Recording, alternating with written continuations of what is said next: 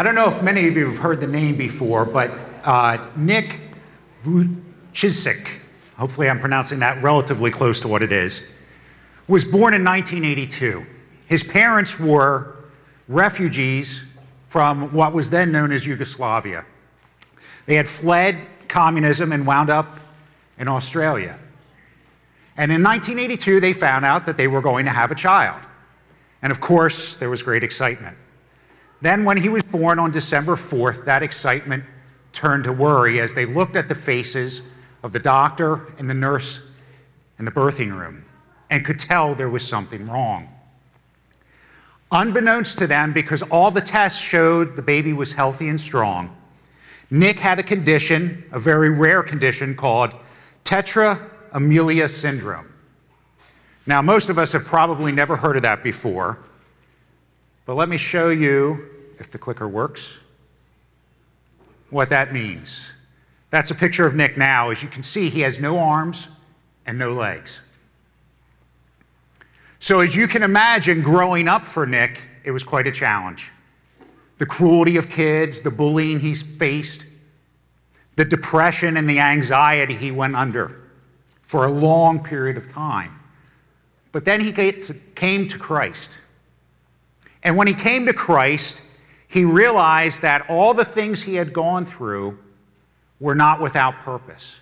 He realized that there was something greater that Christ was doing in him than the circumstances he faced. He realized what it was like to become an overcomer. And that's part of the passage we're going to talk about. If you've been with us, you know that we've been in the New Testament book of 1 John. And now we're in the 5th chapter, the final chapter.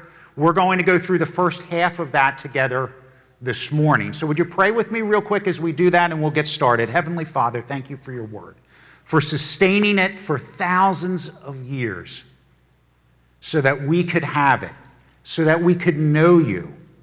God, thank you for working in the Apostle John and his heart to write this letter to a church that was facing uncertain times and difficulty, and that he wrote to encourage and strengthen them in the faith he knew they had. Would you encourage and strengthen us in our faith? And for those, Father, who maybe are here today and don't yet know you, God, would you open their eyes, their hearts, their minds to see and savor Jesus, I pray, in his name. If you've been with us for the last few weeks as we've been going through John, you've noticed that there have been some hard times that John is dealing with. What had happened was a group had split off from the church and had left, no longer professing the name of Jesus. And as you can imagine, and some of you have lived through this yourself, have had somebody walk out on you. And you know the pain and the difficulty, that the fact that they've left doesn't mean that they're still not having an impact in your life. And that's what the church that John is writing to is experiencing. There's confusion. Why did they leave? What's going on? Wait a minute, did we miss something? And John, understanding now as an older man what was happening, writes this letter out of love and care and concern for this church to say, no, don't turn aside. I know what you're going through is difficult, but your faith is not in vain. And so if you read the letter, you'll see that 6 different passages, John says, I am writing to you, or I write to you. And then he follows up, and he either encourages them or he deals directly with the false teaching that was so prevalent at this church, and specifically from the people who left it. And as he does so, John is going to give us several birthmarks for those who follow Christ. He says they keep God's commandments. They walk as Christ walked. They love each other. They don't love the world system. They believe and they confess Jesus. They practice righteousness. They turn from sin. They have the Spirit of God. And this one's key. They accept the apostolic word. What John had proclaimed to them, they continued to walk in. And then here what we come to today, they overcome the world and they have eternal life. So as we've been going through, you've noticed over and over, you've heard these themes emerging of life, of light, and of love. And as Pastor Dave pointed out to us last week, it seems like John never really gets away from a subject. He just comes back from it and to it. You may remember a few years ago, there was a movie that came out called Vantage Point. It was a political thriller that involved an attempted assassination on a president in Spain. And each segment of the movie replayed the same events, but from a different, slightly different perspective, so that you got a full picture of what was going on and who had actually perpetrated this assassination attempt. John's doing the same thing. He's coming from different angles on the same issues to help us see them more clearly and to help his readers, his original readers, see them more clearly. And he's going to do it again today. So in these first 12 verses that we're going to look at, and really it's really just going to be the first 5, and then we'll touch on 6 through 12 somewhat because they are important and I don't want to overlook them. But John is at the penultimate point of his letter. He's about to wrap it up, and you're going to see next week that some of the things he says seem a little bit strange unless you've been following along in the letter itself. But as Pastor Dave pointed out, the letter sounds somewhat familiar if you know the Gospel of John, the Gospel account that he wrote from the time he spent on earth with Jesus. And Pastor Dave pointed out last week the familiarity between John 3:16, the most well-known Bible verse, and 1 John 3:16. Well, I want to point another one out without going too far into it because it really sets up for next week more than today's message. But it's crucial. And it comes from 1 John 5:13. And I want you to see the similarity between 1 John 5:13 and between John's Gospel account in chapter 20, verses 30 and 31. And here's how it says. So John's Gospel account. Now Jesus did many other signs in the presence of the disciples, which are not written in this book. But these are written so that you may believe that Jesus is the Christ, the Son of God, and that by believing you may have eternal life. John wrote his original gospel so that people could have certainty as who Jesus is and that they would believe in him, place their trust, their hope, their faith, their love in him. Well, now John's writing again, and look at the similarity of what he says, but look at the difference too. I write these things to you who believe in the name of the Son of God, that you may know that you have eternal life. So he begins originally writing his gospel account so people will know that there is eternal life in Jesus and embrace him. And now he's writing to this church, battered and torn, to remind them of what they believed. And so everything that precedes it that we're going to talk about today sets that verse and the rest of the second half of chapter 5 up. So I want us to pay attention to 3 things this morning. Let's notice the foundation of faith, the fruit of faith, and the focus of faith. The foundation of faith, the fruit of faith, the focus of faith. Now here's the first 5 verses, and this is where we're really going to spend most of the time. Now some of you I know, because I've been in it with you, in the past have done something called inductive Bible study. Who's done that? Right? It's something where you have your colored pencils and you're marking, every time you see God, you put a triangle over his name. Or every time you see faith, you circle it. And you try to get at the deeper understanding of what the text is going to say. So we're going to try this out this morning corporately. And this could be a spectacular thing, and I hope it will be, or it could be a big bust. And I'm willing to take the risk. Now I'm going to warn you, this next slide is going to show you my attempt at doing an inductive Bible study in these first 5 verses.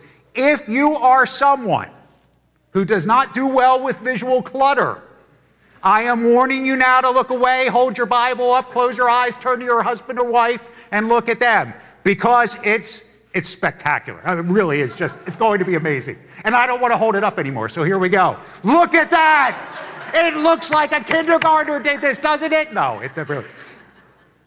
But look, in all seriousness, these first 5 verses have so much in them. He brings out so many things in such a short period of time. It really is truly amazing. So I want you to notice some of the keys here, okay? I want you to look where it talks about belief and faith. Those are circled in blue. Love, little red hearts. Isn't that nice? Been born of, because that's going to be key. Commandments. Overcome the world.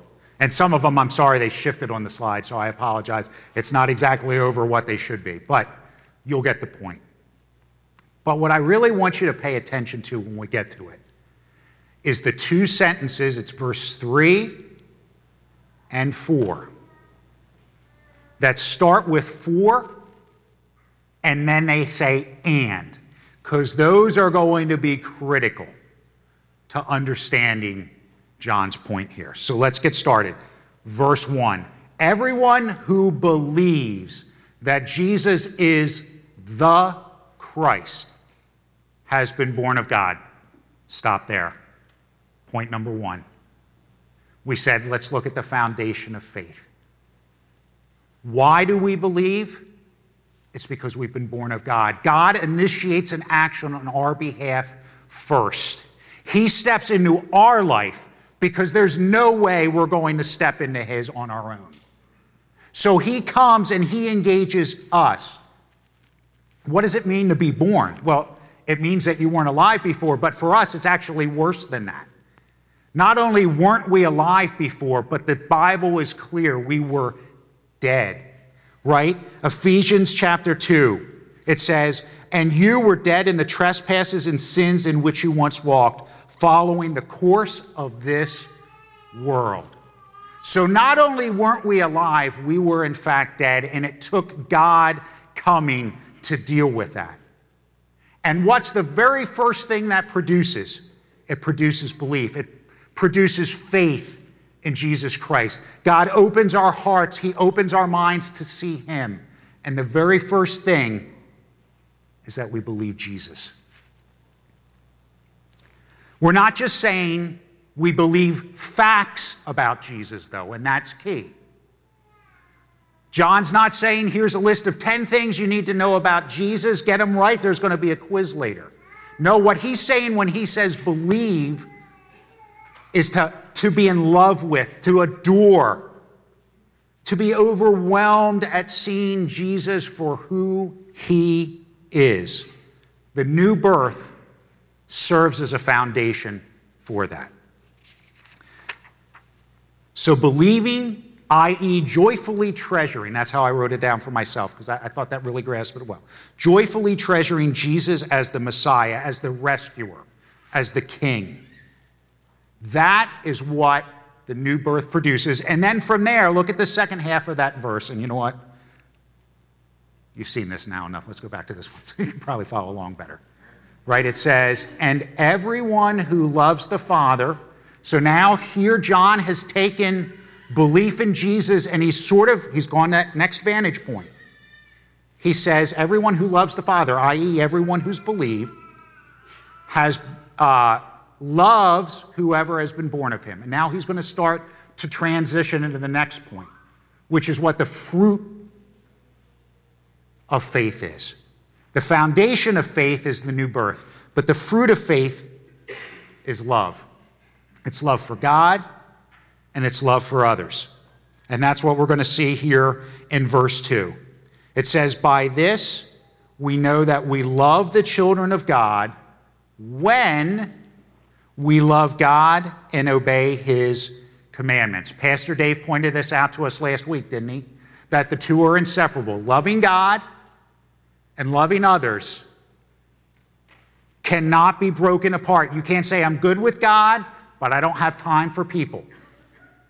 That doesn't mesh.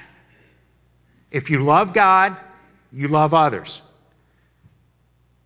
And it says, and we obey his commands. We're going to get to that point in a moment. You see, Jesus brought this very same point out. Right? He ties together in Matthew 22, 33 through 40, two tenets of the Old Testament law. One from Deuteronomy 6:5, where it says, you shall love the Lord your God with all your heart, and with all your soul, and with all your might. And then from Leviticus 19:18, you shall love your neighbor as yourself. Jesus puts them together, and he says, everything, Everything in the Old Testament law and the Old Testament prophets hang on those 2 points, those 2 verses. How does loving one another connect with keeping God's commands, though? Paul points it out to us in Romans chapter 13. Here's how it reads. It's verses 8 through 10. If you want to scribble that down somewhere and look at it yourself at some point, it says, "Owe nothing to anyone except to love each other. For the one who loves another has fulfilled the law. For the commandments, you shall not commit adultery, you shall not murder, you shall not steal, you shall not covet, and any other commandment." Let me say that again. And any other commandment are summed up in this word. You shall love your neighbor as yourself.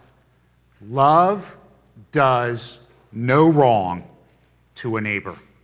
Therefore, love is the fulfilling of the law.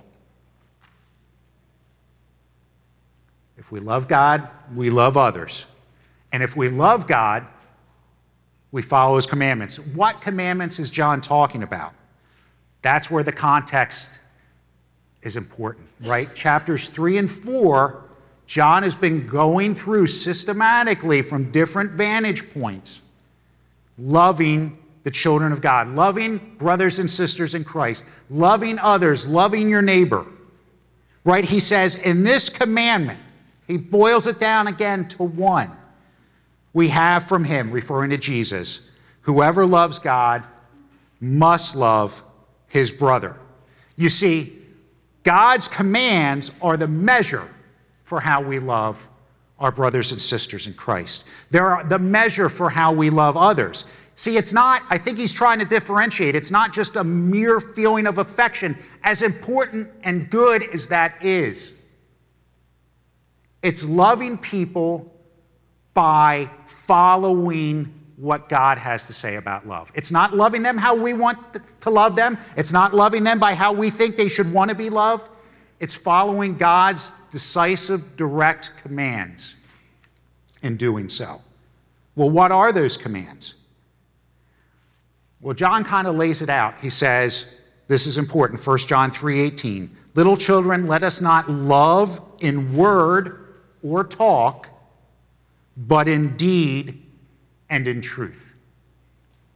There he goes again. He's saying, look, don't let it be the mere measure of loving words, as good or important as those are, but back them up with your action. If you study the New Testament in particular, you'll notice, depending how you want to categorize the verses, there is anywhere between 3 and 5 dozen commands that we would call the one another commands of Scripture. Things like Galatians 5:13, serve one another through love, or Ephesians 4:32, be kind to each other, tenderhearted and forgiving each other, as in Christ God has forgiven you. The one another commands are what are in view here. And so John uses verse 2 to begin this transition and flushes this out more, and here's really the heart of it in verses 3 and 4. And let's take a look at this. "For this is the love of God, that we keep his commandments." There he restates it, a little bit different way of saying it, a little different vantage point. We keep his commandments. And, first one, his commandments are not burdensome. When we see the word "for," right, we know from our English class in elementary school, you go back to what was just said. So John is summing up from verses 1 and 2, and now he says, "For this is the love of God." Remember, his love is tied to keeping his commands. His commands are tied to loving others.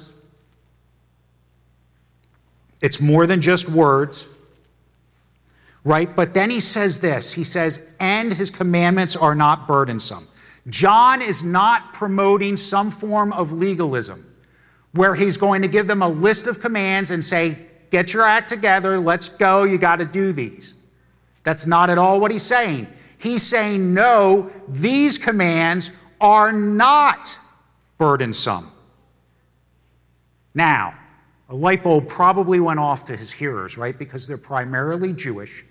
They would have known a lot about the Old Testament, and they certainly would have probably been familiar with the teaching of the religious leaders of that day on Judaism. And here's what Jesus said about those religious leaders in Matthew 23:4. They tie up heavy burdens, hard to bear, and lay them on people's shoulders, but they themselves are not willing to move them with their finger. In other words, the religious leaders, they were all about God's commandments, but those commandments became a heavy weight that they put on others. They didn't do it themselves, they put it on others. And they didn't help those that they put them on. They let them be crushed by the commands. So those commands weren't ones that revealed to people how awesome God was. They became something that was crushing them. And Jesus calls them out. He's not too shy about it. Here John's saying, no. That's not what this is like. This isn't lifting burdens onto your shoulder and asking you them to carry them. No, these commands are not burdensome. Why? We're going to get to that in just a moment in this next verse.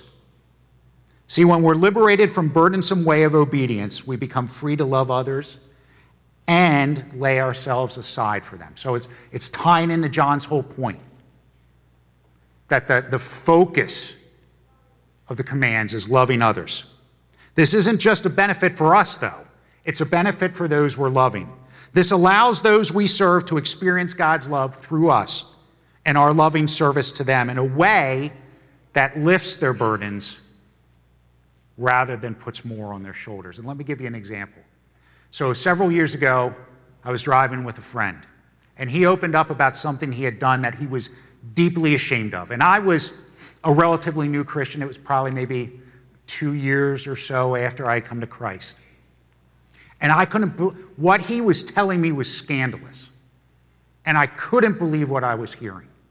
And my response was not to lift the burden by taking him back to the gospel.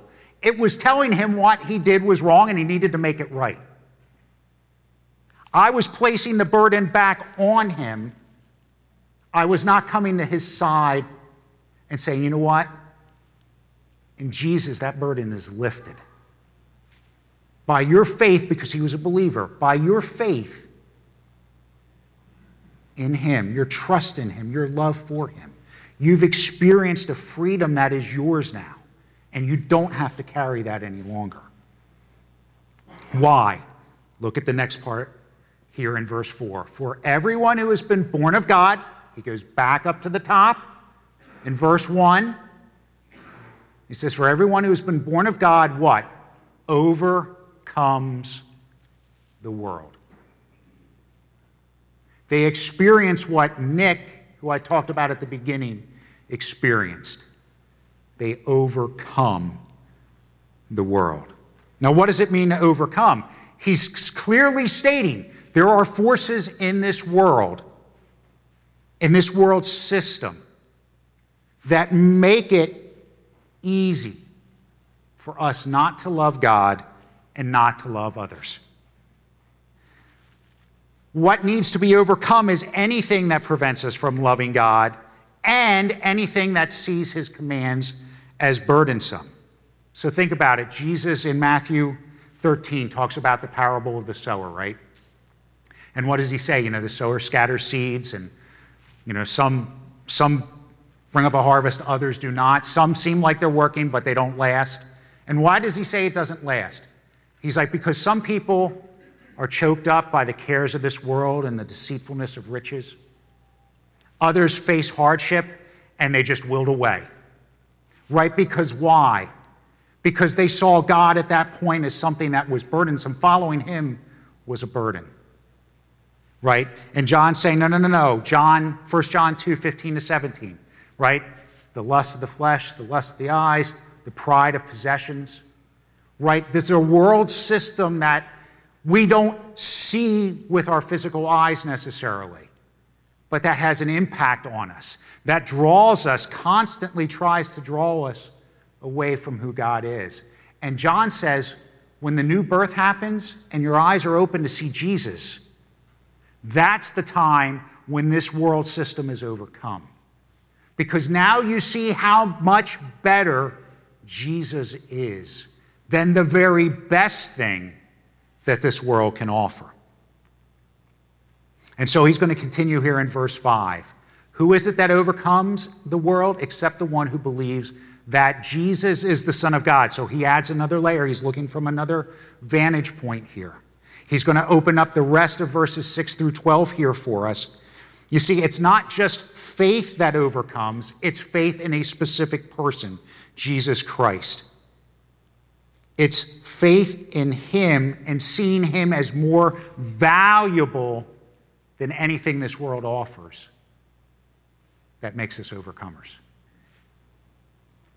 So let's see how that verse then transitions us to the last part here in verses 6 through 12. So we looked at the foundation of faith being the new birth and the faith that it establishes in our life. We saw that the fruit of faith is love, love for God, love for others. Now let's just focus on the focus of faith, the person, Jesus Christ. And look what John says here. This is the one who came by water and by blood, Jesus Christ, not by the water only, but by the water and the blood. And the Spirit is the one who testifies, because the Spirit is truth. For there are three that testify, the Spirit and the water and the blood. And these three agree. If we receive the testimony of men, the testimony of God is greater. For this testimony of God, for this is the testimony of God that he has concerning his Son. Whoever believes in the Son of God has the testimony in himself. Whoever does not believe God has made him a liar. John's going to go back to something he said earlier in the letter. Because he has not believed in the testimony that God has borne concerning his Son. So he brings up kind of this, it seems strange for us, the water, the blood. What's he talking about here? Right? And there's various perspectives on this, but I think the one that's most clear and direct is he's talking about the beginning of Jesus' earthly ministry when he's baptized by John, and he's talking about the end of Jesus' earthly ministry, the crucifixion and the resurrection, right? And he's saying, so these testify, they point to, they make clear who this Jesus is. Now think for a moment at those two events. When he comes to be baptized, what does John say? He says, the Lamb of the world who takes away our sins, right? And the Spirit descends, and you hear the voice of God say, this is my beloved Son in whom I'm well pleased. Listen to him. There's a testimony, a testifying of who Jesus is at that moment. And then fast forward to the cross as he gives up his last breath saying, the debt is paid. He dies. And what does the soldier who's keeping watch say? Truly, this is the Son of God. Yet again, another testimony. But John says, look, there's even one more. There's God's Spirit himself. The Spirit who John in his gospel says leads us into truth. The Spirit who Paul says testifies to our spirit that we are his kids. He also testifies about who Jesus is. The new birth produces faith, and faith produces love for God and for others. And this love leads us to be sacrificial because we now see God's commands are not burdensome, because we have overcome the world through faith in Jesus Christ. A faith that is strengthened by the testimony that it is true who the Bible declares he is. So now these last couple verses. Verse 11 and 12, and this is the testimony that God gave us, eternal life, and this life is in his Son. Whoever has the Son has life. Whoever does not have the Son does not have life. Right? John's going to make it abundantly clear. There are two choices. There's not a middle ground. There's not, hey, I'll take some of this, but not all of it. There's life in Jesus Christ as testified through the Scriptures and the events that they relay to us. Or you call God a liar and you don't experience life. You continue to live in death. That's what John, it's kind of like, wow. Right? But he wants to make it perfectly clear to these believers that the faith they have was not in vain. So let's get to that number. So let me ask you a couple questions. Do you see Jesus as supremely valuable, and do you love him? Has Christ's love for you led you to love others in action? Or do you find loving others burdensome? Do you love things of this world? Do they have a hold on you? Now, I added this fourth one in because I think if your life is like mine at times, I would answer yes and no to the first three, right? Do you see Jesus as supremely valuable and do you love him? Yes, but there are times when that love wanes on my end. Has Christ's love for you led you to love others in action, or do you find loving others burdensome? Yes, it has, but there's times I felt it's burdensome. Do you love the things of this world and do they hold you up? Yes, at times they have, right? So that last question is really meant to point us back to Jesus. Where do you turn when you find yourself loving the things of this world and not loving others? Well, listen to John's words in 1 John 2:1. My little children, I am writing these things to you so that you may not sin. But if anyone does sin, we have an advocate with the Father, Jesus Christ the righteous. Does knowing that truth, that we have an advocate, when you mess up and when I mess up on those first three, does that take us back to Jesus with grateful hearts, thanking him that he's the advocate that never stops advocating and pleading on my behalf and on your behalf?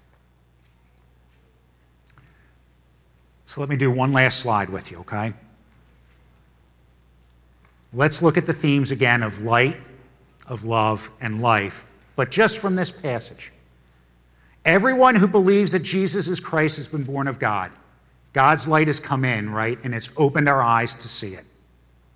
And everyone who loves the Father loves whoever has been born of him. By this we know that we love the children of God, when we love God and obey his commands, for this is the love of God, that we keep his commandments. There's the love portion, right?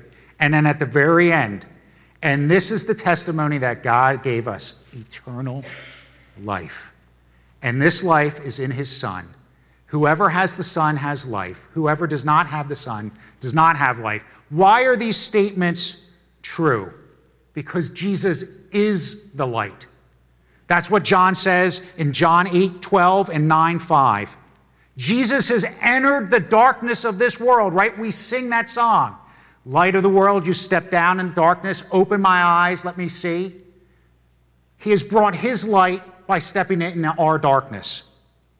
Jesus is love. He's not just loving, he is love. God is love.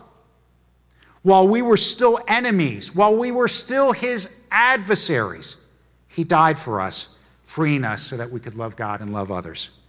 And in doing so, he bore our burdens on the cross, that we might be free from the burdens that this world creates. And he surrendered himself to the will of the Father, which meant death on that cross, that we might be overcomers. Lastly, Jesus is life. John 6:35, 11:25, 14:6. He laid down his earthly life so that we might experience eternal life. He tasted death so that we could be made alive. Let's pray. Father, thank you for your word. Thank you for your Spirit taking your word and working it in our hearts to draw us closer to you, to remind us, God, of our need for you and your love for us. Thank you for being the one who brings the light into our darkness. Thank you for loving us when we hated you. Thank you for offering us life when we were dead. And thank you that you did it all willingly, Jesus, that your love compelled you to act on our behalf. In light of these truths, God, that you've declared in your word, help us to see that following your commands are not burdensome, Help us to see that you have given us what we need to overcome this world. And in doing so, God, help us to love each other well and to love others who aren't yet part of your family well, that they might see what you are like and that they too may believe. I pray in Jesus' name. Amen.